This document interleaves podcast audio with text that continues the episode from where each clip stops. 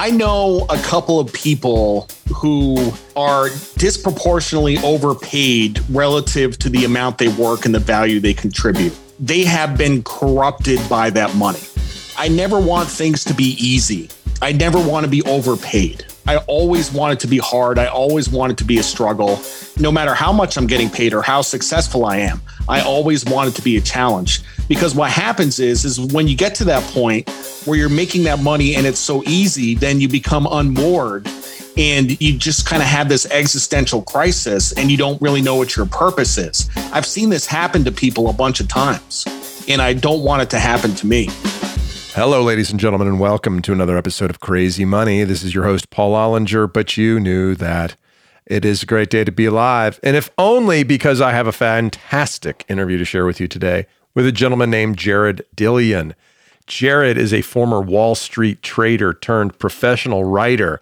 He writes lots and lots of interesting things, including books and an investment newsletter for professional investors, institutional investors, you might even say, called the Daily Dirt Nap, which is chock full of really insightful market trends and things like that, but also with a strong dose of Jared's hard earned wisdom about life and the markets in general. We'll talk about him in just a second.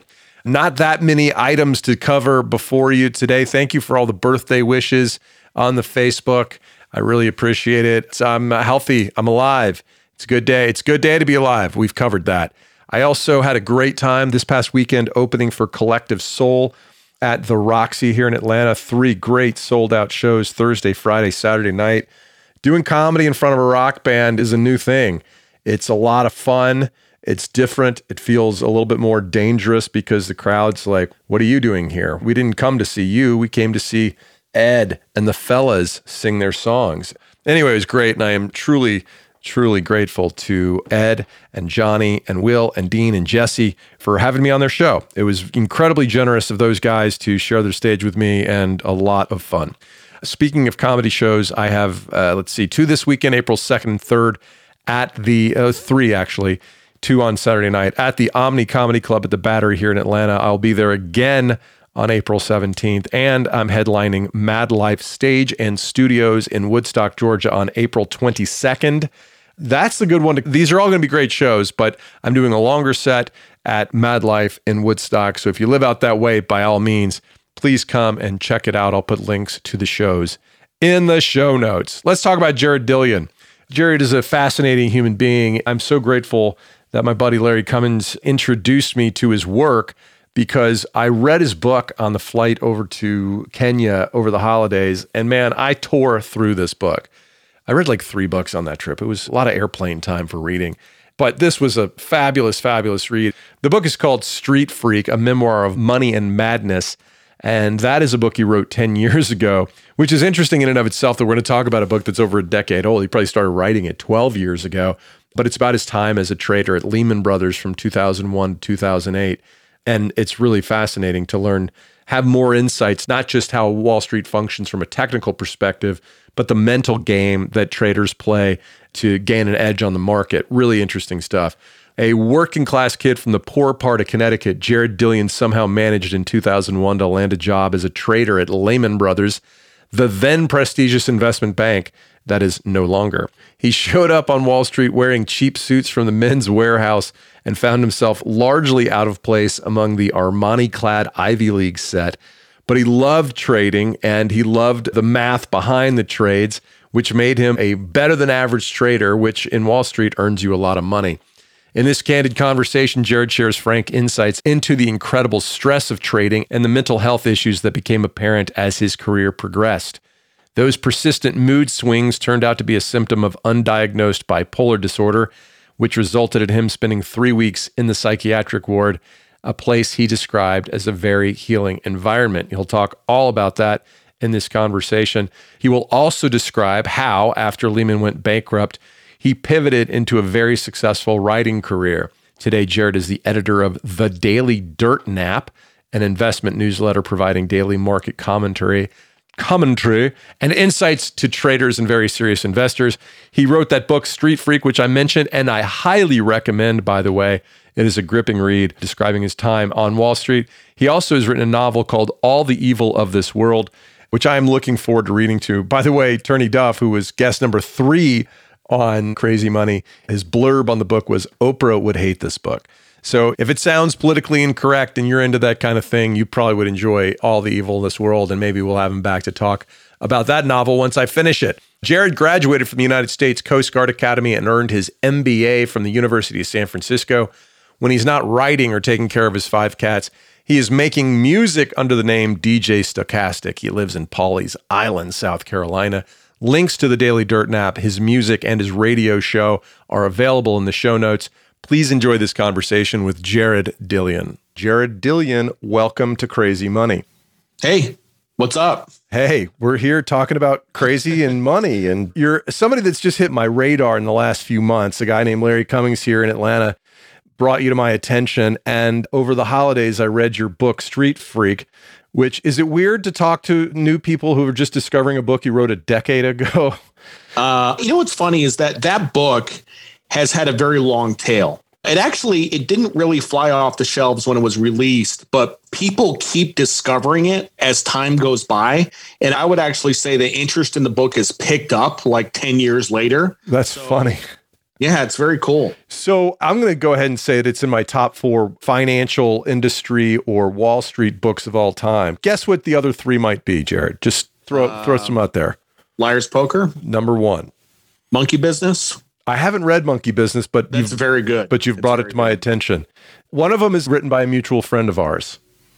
Colossal Failure of Common Sense. No, I'm still working on that as a personal mission, but it's Turney Duff's The Buy Side. Oh, of course. Yeah, yeah, yeah. And the last one is actually a novel written about a trader. Can you guess what it is? No. It's called Ghosts of Manhattan by Douglas Brunt. Do you know that book? No, I never heard of it. It's actually Megyn Kelly's husband, and I don't mean to diminish his role in the world by describing him by his famous spouse, but anyway, it's a great fiction book about life as a trader on Wall Street. You know, I have another book though. I, I wrote a novel. I know. I just downloaded that the other day. Tell me about yeah, that. It's a filthy book.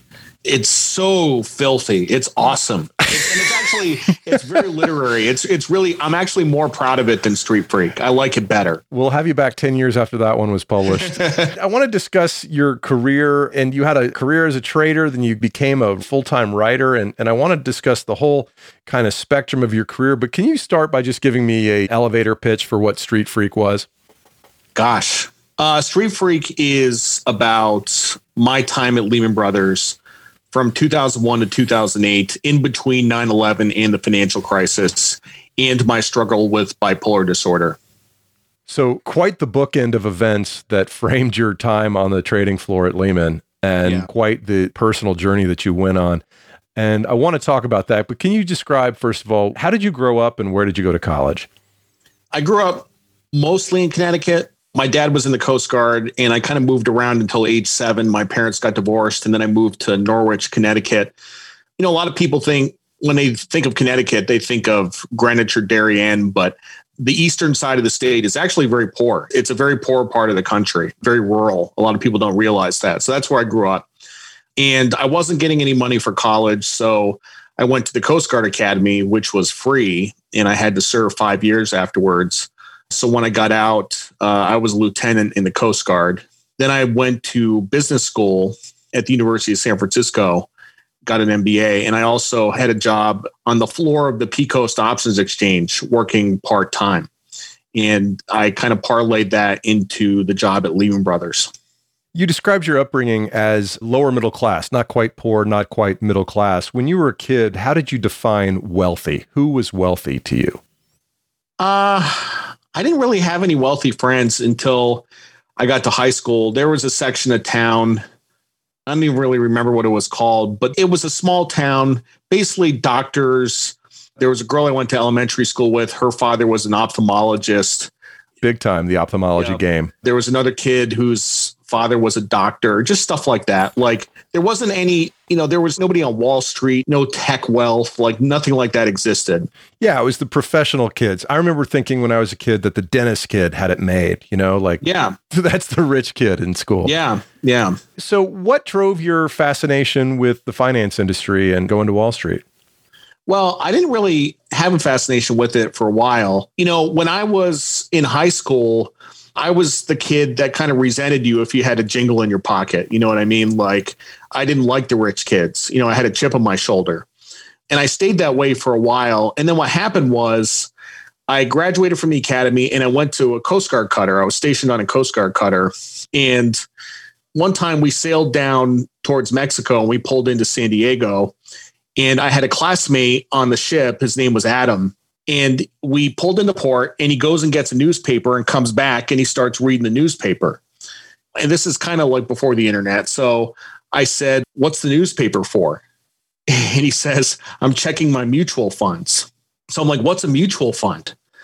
So he explains it to me, but I didn't really understand. But I was like jealous of this guy because he was, you know, number one, he was making more than what was in a bank account. And number two, it was just like something he had something that I didn't have. Like he knew about something. So I said, I have to research this. And that's when I started doing a lot of reading on finance. Like there was a small bookstore in town, and I was going to the bookstore and I was buying books about finance and reading them. And that's when I really got interested.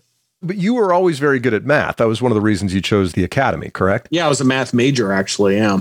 When you were a kid, you just didn't have exposure to the markets. Were you politically aware? Did you know what was going on in the broader economy and politics? Was that on your radar at all? I was somewhat politically aware, but like Norwich, Connecticut's not a Wall Street town. You know, the high school I went to, it's one of the best high schools in the country, but it's all humanities, fine arts, music, stuff like that.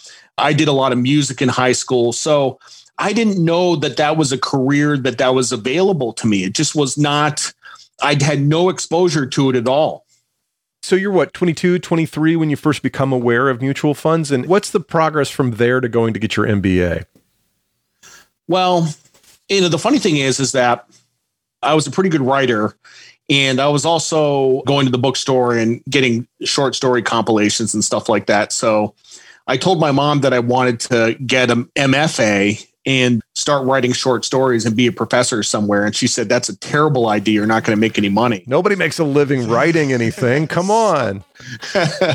so that's when I decided to get the MBA. And yeah, I just, you know, like you said, I did a lot of math and I got really interested in it and I started investing my own money. And I actually did very well investing. I was very good at saving you know, I was making about $20,000 a year. This was back in 1996. And I was saving over half my income. And I then got stationed in California and I bought a townhouse. And I flipped the townhouse in two years for like $130,000 profit. Nice. So I was 27 years old and I had $200,000 in the bank and no debt. And that was by never making more than $50,000 a year. That's amazing.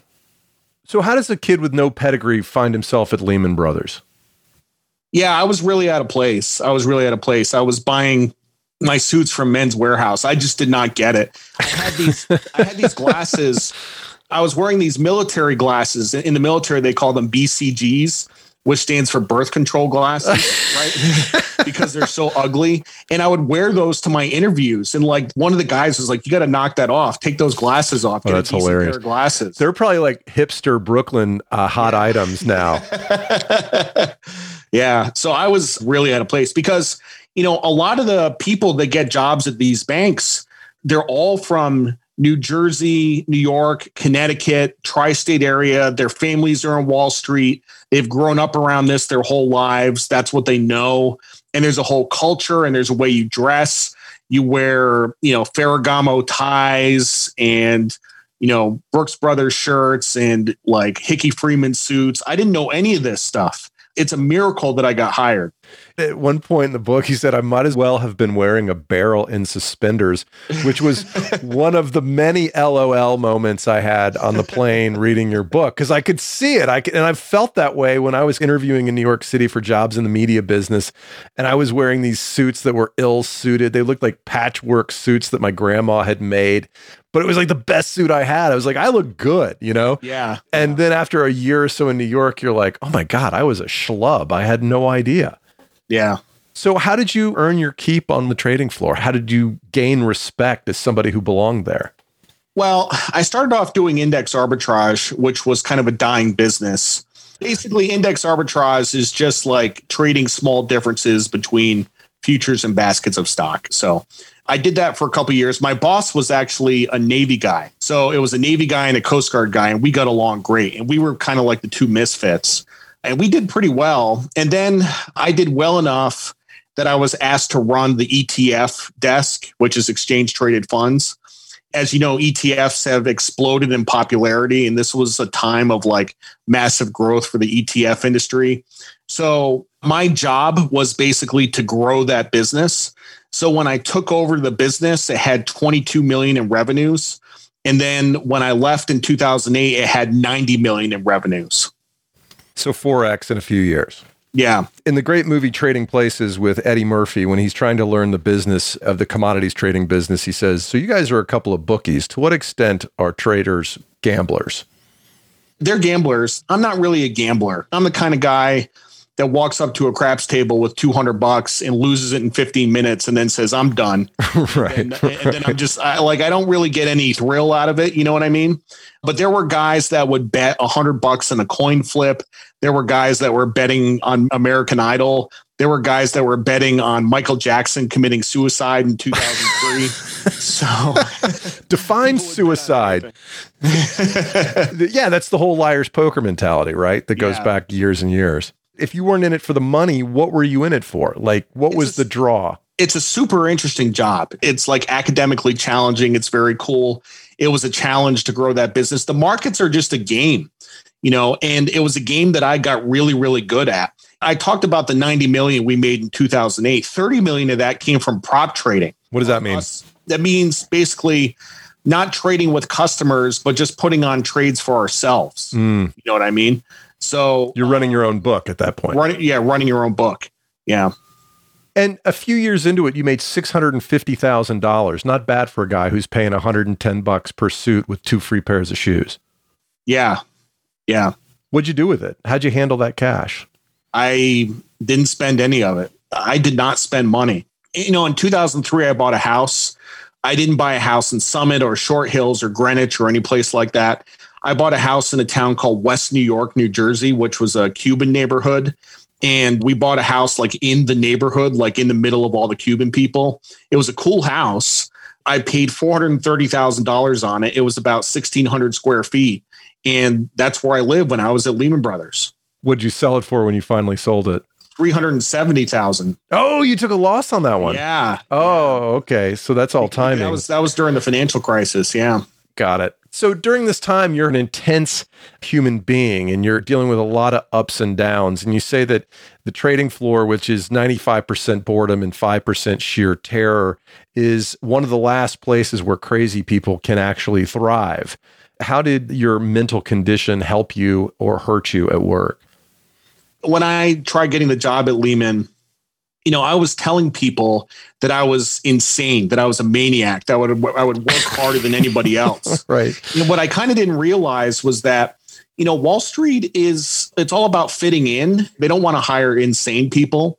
So I don't really know why I got the job, but I was a very volatile person. I mean, I basically had undiagnosed bipolar disorder.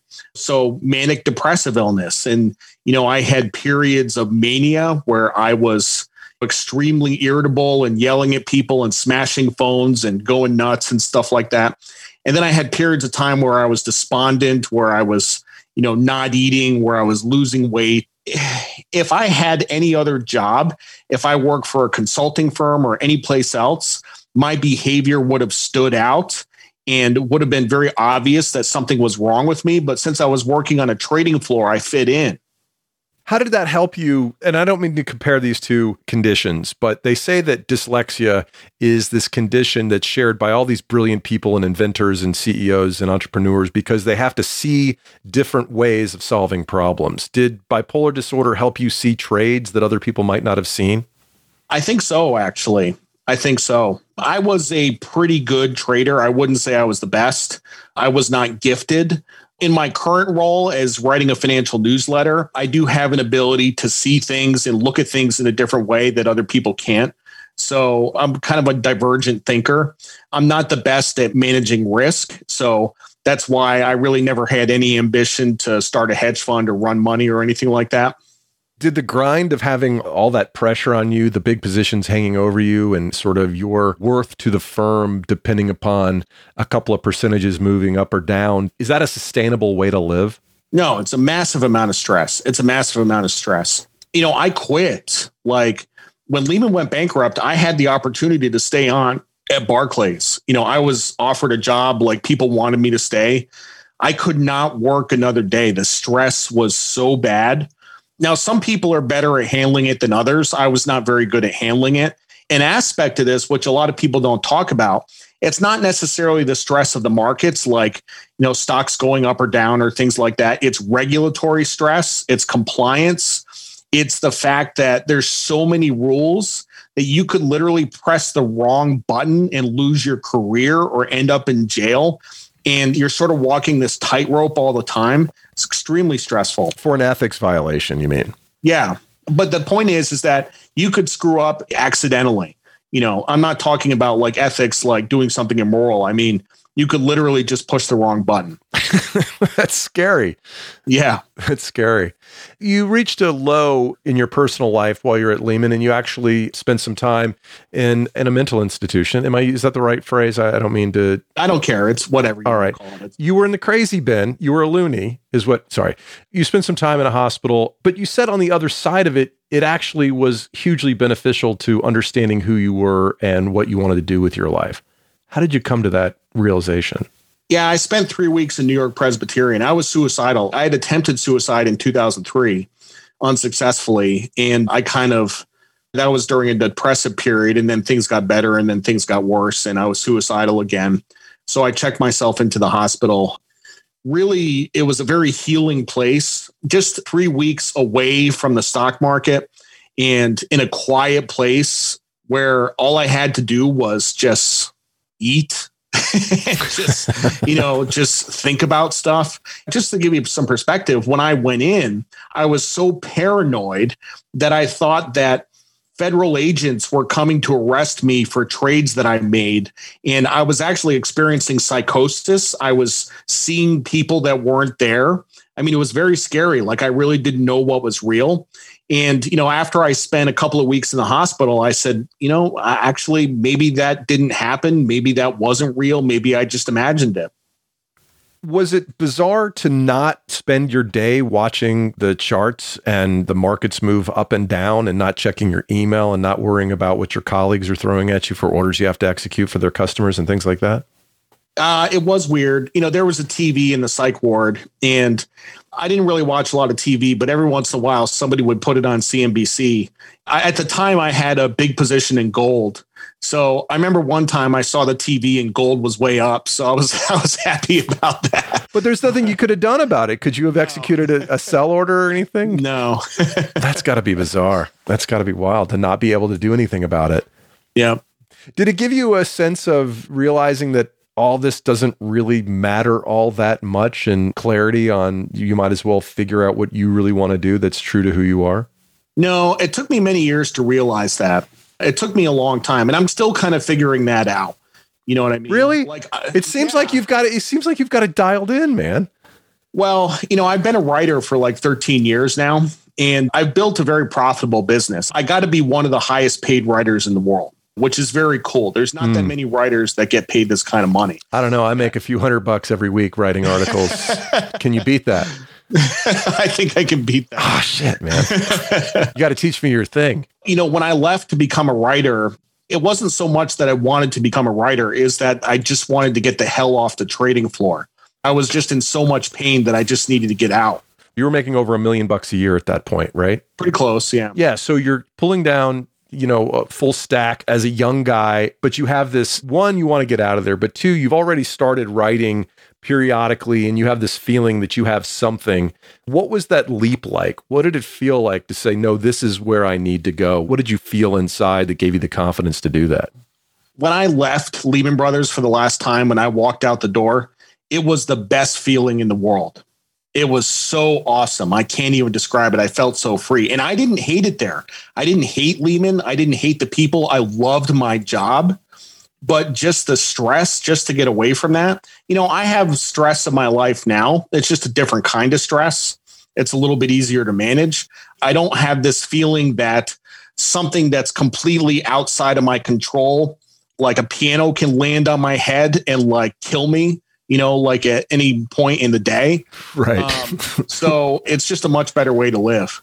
No, we'll talk about the Daily Dirt Nap, which is your financial newsletter, in a minute. But in reviewing my notes of your book and some of the newsletters that I've read, you've said some of the very profound things almost in passing. And I wonder if you even know how profound they are. But anyway, I want to read some of them and you tell me what it means to you, if you would. Most of them are from the book, except for the last one. Toiling in obscurity and poverty is way overrated. You know what? I wrote that 10 years ago. I actually disagree with that right now. Really? So how so? I disagree with that. I know a couple of people who are disproportionately overpaid relative to the amount they work and the value they contribute. And they have been corrupted by that money. I never want things to be easy. I never want to be overpaid. I always want it to be hard. I always want it to be a struggle. No matter how much I'm getting paid or how successful I am, I always want it to be a challenge. Because what happens is, is when you get to that point where you're making that money and it's so easy, then you become unmoored and you just kind of have this existential crisis and you don't really know what your purpose is. I've seen this happen to people a bunch of times and I don't want it to happen to me. You said you're making more than most writers on the planet, but you're earning it. You're feeling that tension on a day by day basis that you yeah. really have to put your heart and soul, which, by the way, I see in your writing, that is foremost in your mind when you're creating your product every day. Yeah, 100% agree. Yeah. Okay, next one. The only thing worse than being rich and dumb is being smart and poor. I love that. I've been smartish and poorish, and it's overrated, I think. Yeah. You know, I mean, that speaks to the correlation between intelligence and income, right? And there is a correlation. I mean, smart people generally do make more money, but it's not a perfect correlation. You know, I know plenty of people that are smarter than me, super, super smart, and they don't have any money. And oftentimes that's by choice. That's by choice. You know, anybody has pretty much anybody in the world has the ability to say, pretend you're uh, teaching fifth grade, okay, and you're making 40,000 bucks a year. And you say, this sucks. I'm only getting paid 40,000 bucks a year. You have choices. There are things you can do. You define yourself as an elementary school teacher, but you don't have to be an elementary school teacher. You can do anything you know, but it's part of your identity. So what people have to do is they have to break up their identity and do something different. So maybe you become a real estate agent, maybe you go to business school, maybe you do something else. I've done that a couple of times in my life. Like my identity was as a Coast Guard officer, and I had to destroy that to become a trader. And then that was my identity. And then I had to destroy that to become a writer. And now I'm actually on the radio. I have a radio show. So I've I've reinvented myself a bunch of times in my life. When you say you're destroying one manifestation of who you are, but you're actually getting closer to the core of who you are, right? In each one of those things. Or is it just who you are during that period of time in your life? Uh, I think it's who you are during that period of time in your life. You know what I mean? So, but anyway, getting back to the original point of this correlation between intelligence and income, you know, it's really like money is a choice. You can choose how much you make. Look, there are things I could do in my current job to make more money, and I choose not to do them. What's an example of that? And I don't want to get too personal, but I mean, like, are there well, like for the, like the newsletter, right? I've never done any marketing for the newsletter. I've never done any marketing. It's all grown word of mouth, which is how I like it. I could do some kind of sleazy marketing campaign. Look, you can make uh, 500% on this stock and right. I could get subscribers, yeah. you know, but I'm, I'm not willing to do that. You use some good examples of people who are smart but poor. How about some examples of people who are rich but dumb? I work with some of those people. There was a guy at Lehman. I didn't talk about him in the book. He was, you look at the guy, he's got like this greasy mustache and uh, he's, he's a big fat guy. He's like 300 pounds. And you say, this guy belongs behind the lunch counter. Like literally, you like, you can picture him with an apron on. Yeah. And he's not smart. He was making millions of dollars a year he was an options sales trader. Okay. So he was basically like trading options. He had relationships with some of the biggest hedge funds in the world. And he was getting paid for those relationships. He was not sophisticated at all. He made a lot of money. Now you're denigrating the sales profession, and I take exception to that. it worked for me. Okay, regarding compensation, this is when you're talking about negotiating or getting your bonus at the end of a year. I had no use for houses or cars. I got satisfaction out of being right, and I wanted a job where I could get satisfaction out of being right over and over again. Yeah, I actually disagree with that 10 years later, also, as well. You know what I mean? That's kind of like a rule of trading is that it's not as important to be right as it is to make money. And so if you get yourself in a trade and you get into a fight with the stock market and you're determined to be right and the market moves against you, you're going to be, you know, riding that all the way down to the bottom. So nowadays, I'm very pragmatic about it. I look at things in terms of money. It's funny. I haven't read Street Freak in a really long time. Mm-hmm. And it's funny, you write a book like, I mean, it was 2011 and here it is 2021. Like I've kind of changed as a person. Like I, you know, I actually don't agree with some of this stuff. I think it's great though because I think these are informative in terms of what people expect out of money during any given time of their life. There's a, just a couple more, and we'll move on to the Daily Dirt Nap. You talk about it was fun to be. What you enjoyed about the gig was that it was fun to be a part of history, to remember the trade you put on the Russian debt default or the tech bubble. It's fun when people ask you for your advice. It's fun to be one of the richest people that nobody knows about. Unfortunately, in my current career, I'm kind of a public figure and I'm definitely not a celebrity or even famous, maybe famous in a very tiny way in a very niche industry, but um, it sucks. I would rather be making money anonymously. That is the way to go. The funny thing is, is that the whole GameStop thing, these guys at Melvin Capital, yep who the hell ever heard of Melvin Capital before the GameStop thing? And then Gabe Plotkin is sitting in a congressional hearing, like defending his firm's actions during the GameStop thing. Like he doesn't want to do that. I mean, that guy's probably worth, you know, 200 million bucks. He's got a house in Miami. Like he doesn't want fame. Right. Right. Well, but doesn't your success hinge to some degree on being known as a brand and being known as a voice? Not in finance Not in finance. Now, in my role in the financial media, yes, it does. Mm-hmm. But as a trader, no, it doesn't. You can be completely anonymous. All right. One last thing we're going to talk about Daily Dirt Nap. This is in reference to a piece you wrote about Mitt Romney. And by the way, is it weird when people read stuff back to you from 10 years ago? Especially when you make a call on a market. Like, is being wrong in retrospect, does that ever worry you? Or you just, you roll with what you said and the facts you had to use at the time?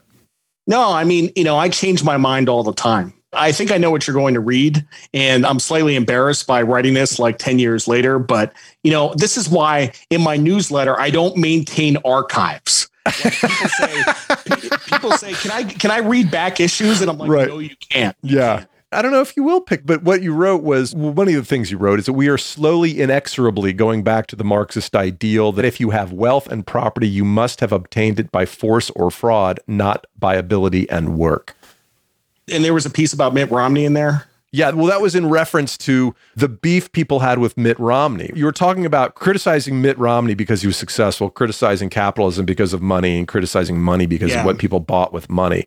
I get it. This is asking you to go way back in the archive. I apologize. Yeah, things have gotten worse since then. I mean, if you think about the Democratic primary, you know, Pete Buttigieg was considered to be unfit for the job simply because he had served in the private sector because he worked for McKinsey. McKinsey, right? Yeah. You know, Kamala Harris was going around saying, I have never worked in the private sector. So that's a good thing. No, it's not a good thing. I don't think that's a good thing at all. So that was back in like 2012 or something like that. Think about how far we've come in the last nine years. I liked Mitt Romney personally. And in terms of rich guys, he's worth about 250 million bucks. So he's pretty rich. But in this environment, like Look what happened to Bloomberg. Oh, he got you eviscerated. I mean? He got eviscerated. Yeah. You know, I went to see Bloomberg speak here in town, and, you know, I really like the idea that a successful person who ran New York City as well as anybody in the past 50 years might put himself up to be president. And I saw him speak, and I'm like, this guy just doesn't have the charisma on yeah. a public stage. And then Elizabeth Warren just eviscerated him in that first debate. And it was like, oh, this is over. The criticism shouldn't have been, well, you're a billionaire, thus you are a bad person. And that's what, going back to the Mitt Romney quote, like, you are by definition, behind every great fortune is a great crime. And I think that has become accepted as a truth on a broad scale today, even more so than it was when you were writing about Romney. And I guess that's what we're talking about. You know what? One of Bloomberg's more famous quotes and somebody asked him, What is your most favorite time of the week? And he said, My most favorite time of the week is Sunday night. He says, Because I'm so excited to get back to work on Monday morning. I thought that was the coolest thing in the world. You know what I mean? Yeah. I think about as I've changed careers, I think about how I feel when I wake up in the morning and I look at my laptop or my phone. You know, am I excited about what's on the other side of that? Or am I dreading opening it and just thinking, I really wish I didn't have to deal with it. And I find that doing what I want to do, even though I'm making, you know, like basically no money right now, it's like I'm really excited about what I get to do every day. I've got cool stuff on the other side of opening that laptop. That's a pretty good litmus test for me, anyway. Yeah. All right, let's talk about the Daily Dirt Nap. How did you start writing it? Why did you start writing it? And how did it evolve into a business? It initially started when I was trading ETFs at Lehman. Since I was trying to grow the business, I was writing market commentary. And the market commentary was basically just me screwing around. I would write these these funny Bloombergs and I started out with a list of like 20 people and they were super entertaining. So people kept wanting to get added to my list. So at the time of the bankruptcy, I had a couple of thousand people on my list. I said, well, I think I can monetize that. So on my last day at Lehman, I said, I'm starting a newsletter. Who wants to sign up? And I got about 900 people that said they wanted to sign up. So it took me about a month and a half to like get an office and get computers and get my business license and all that stuff. And then when I actually started publishing, 700 of those people disappeared and about 200 people signed up. Was that the point you asked them to pay for it? Yeah. What did you ask yeah. them to pay at the beginning? 600 bucks a year. That's a meaningful chunk of change for a startup thing. I've raised the price since then. It's 795 now. So So a friend of mine is an innovation expert and his theory, one of his theories is that consumers will only buy something if they can't not buy it. What is it about the Daily Dirt Nap that your customers can't not have? I don't understand that. What does that mean? Meaning if you cannot buy something, you won't buy it.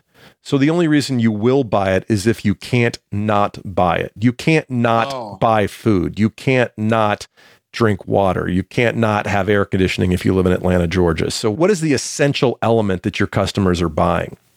Well, it is very addictive. I have customers who read every issue. I have subscribers that have saved every issue.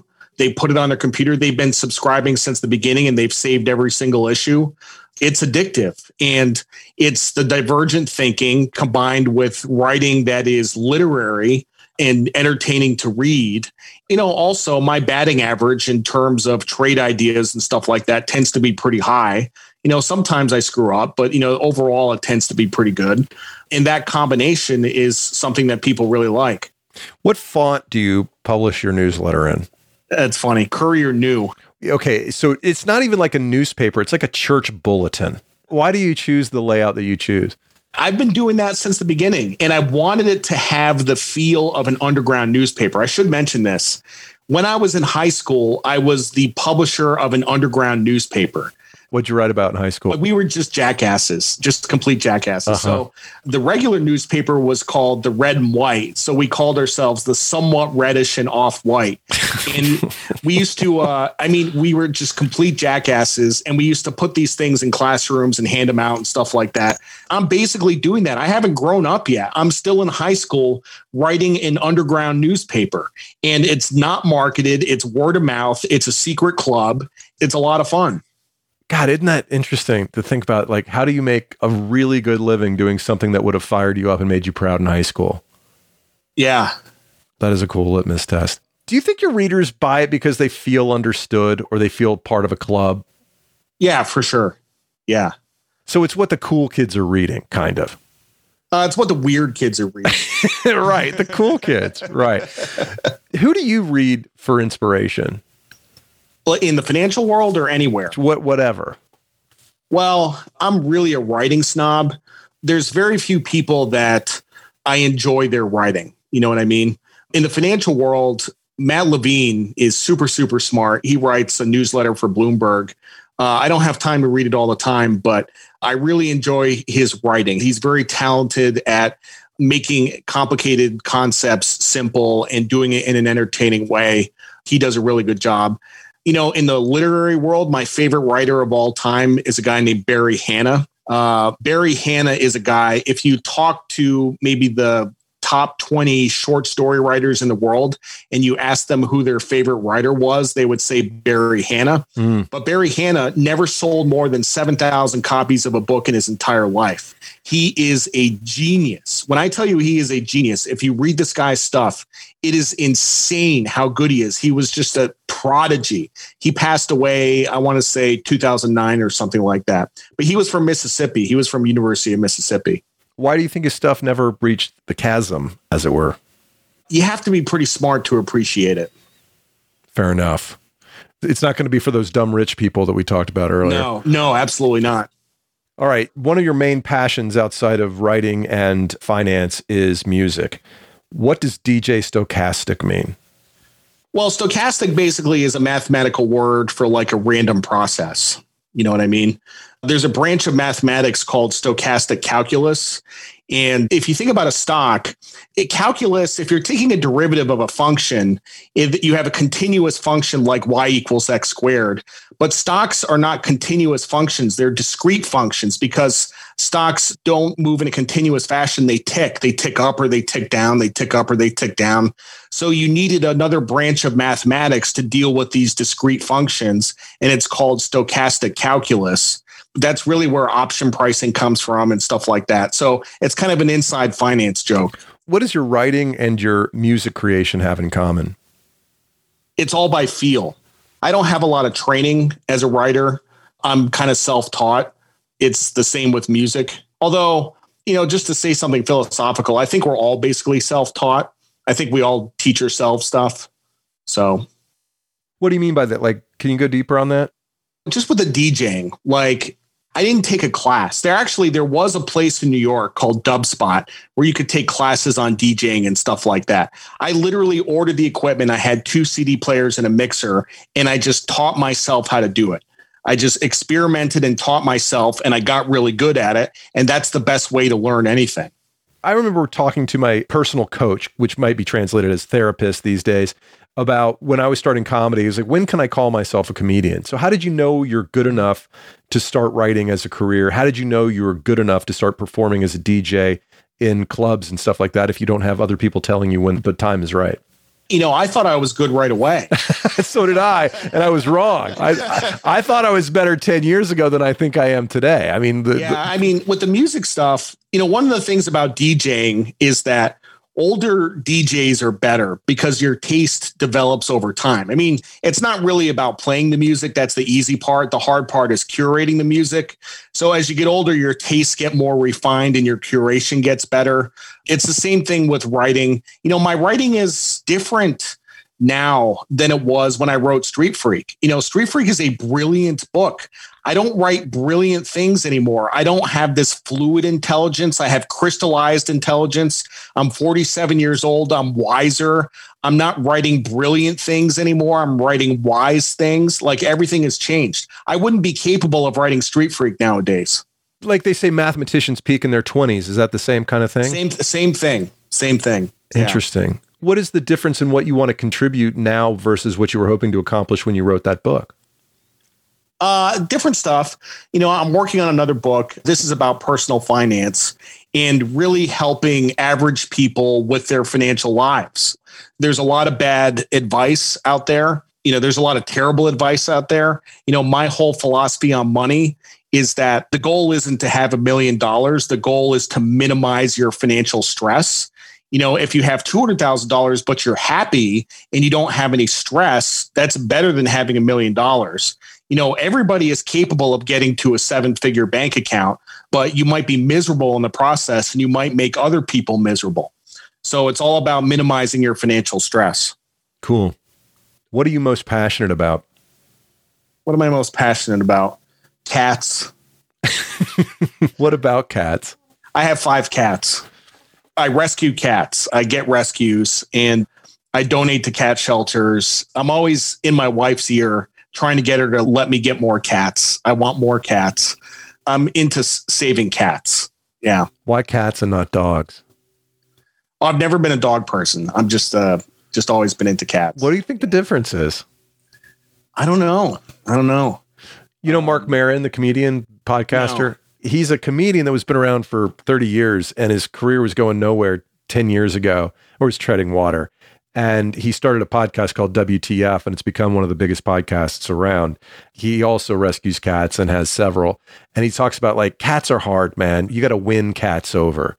They're not easy like dogs, right? The dogs are going to come to you, they're going to love you no matter what. But a cat, Yeah. if you earn their affection, you've earned it. Yeah. It's one of my cat's birthday today. So Wendy, happy birthday. She's seven years old.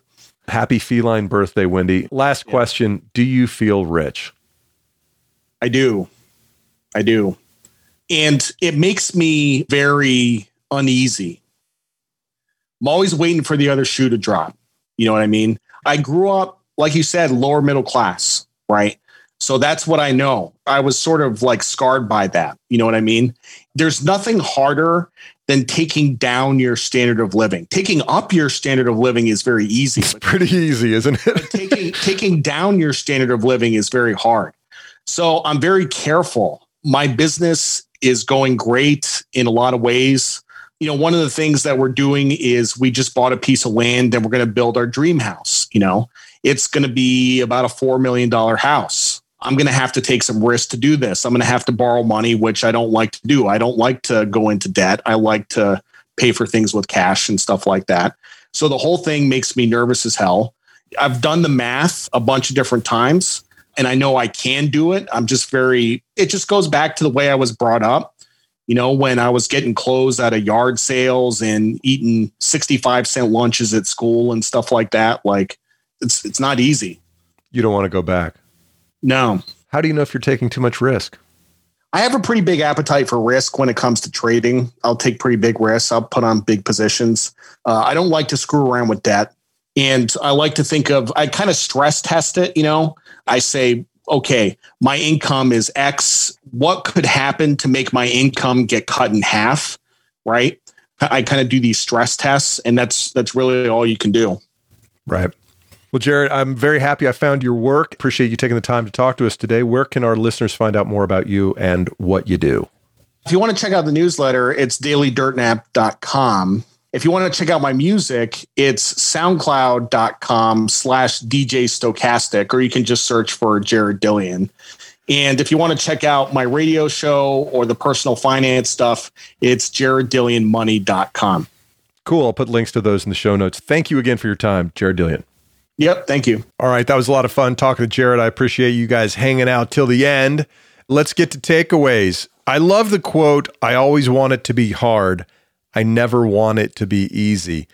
That's kind of counterintuitive way to look at the world, especially from someone who seems as if he's earned his technical chops with all that time on the street and then his technical chops as a writer to think that when it starts to become easy, we might become unmoored, that we should always be pursuing a little bit of friction in our lives. I think Guy Raz talked about that too, is one of the things that he took away from all his conversations with all those entrepreneurs is that friction in your life, an appropriate amount of friction is a good thing. That the more we're challenged, the more we'll get out of ourselves. And actually, the more satisfied we'll be, even if it makes for a little bit more challenging days and nights sometimes. All right, second one, we were talking about smart poor people and dumb rich people. And he pointed out that money is a choice. You can choose how much you make. And that is not an entirely popular point of view, but I tend to agree with it that the people who are successful for the most part have said, I decide that I will be successful and I'm going to go make it happen. Jen Sincero's book, You Are a Badass at Making Money, is a great place for a lot of people who have negative feelings about money and don't believe that they can make any of their own. And I think those two attitudes are highly correlated. I think she does a great job of pointing out that yeah, money is a choice and deciding to be successful is the first step on the way to actually becoming successful. Lastly, as I'm thinking about Jared, whom I didn't know about until uh, just a few months ago, man, there are so many great writers out there. And I think Jared is a great writer, not just his technical stuff, but uh, Street Freak is a great, great read. And I look forward to reading that novel. Don't stop seeking out great new writers. You might not have heard of them, might not know about them yet, but they're out there and there's a lot of fantastic work to continue to consume. All right. We'll see you again back here next Tuesday. Thanks so much for checking out the podcast. Until then, Mike Carano, make me sound smart.